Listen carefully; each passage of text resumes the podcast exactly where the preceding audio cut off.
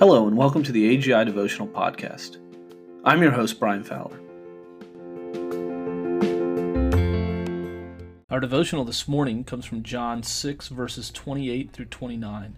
Therefore they said to him, What shall we do, so that we may work the works of God? Jesus answered and said to them, This is the work of God, that you believe in him whom he has sent.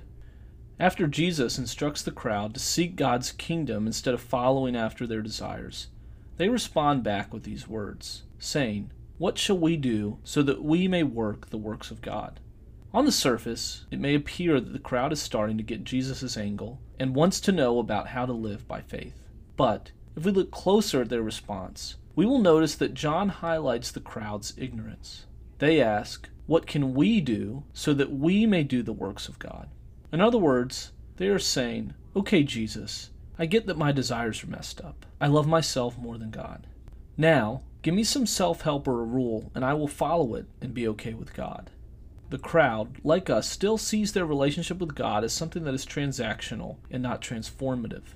They do not want God's grace and forgiveness or to live by faith. Instead, they want to do something for God so that He will owe them. This is often how we approach God. We think God is more about keeping rules and maintaining a certain lifestyle than he is about forgiveness and mercy.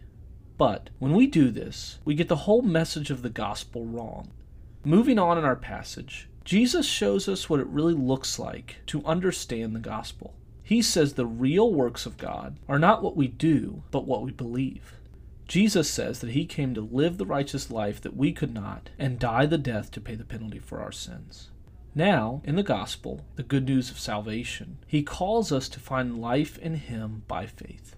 This is good news to us because God's grace is given to us not based on what we have done, but based on what Jesus has done for us.